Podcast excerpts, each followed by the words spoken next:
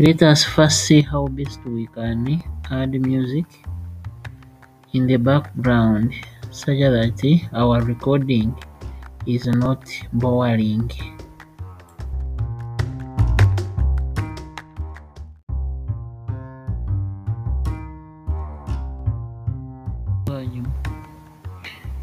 Let us first see how best we can add music in the background such that our recording is not boring.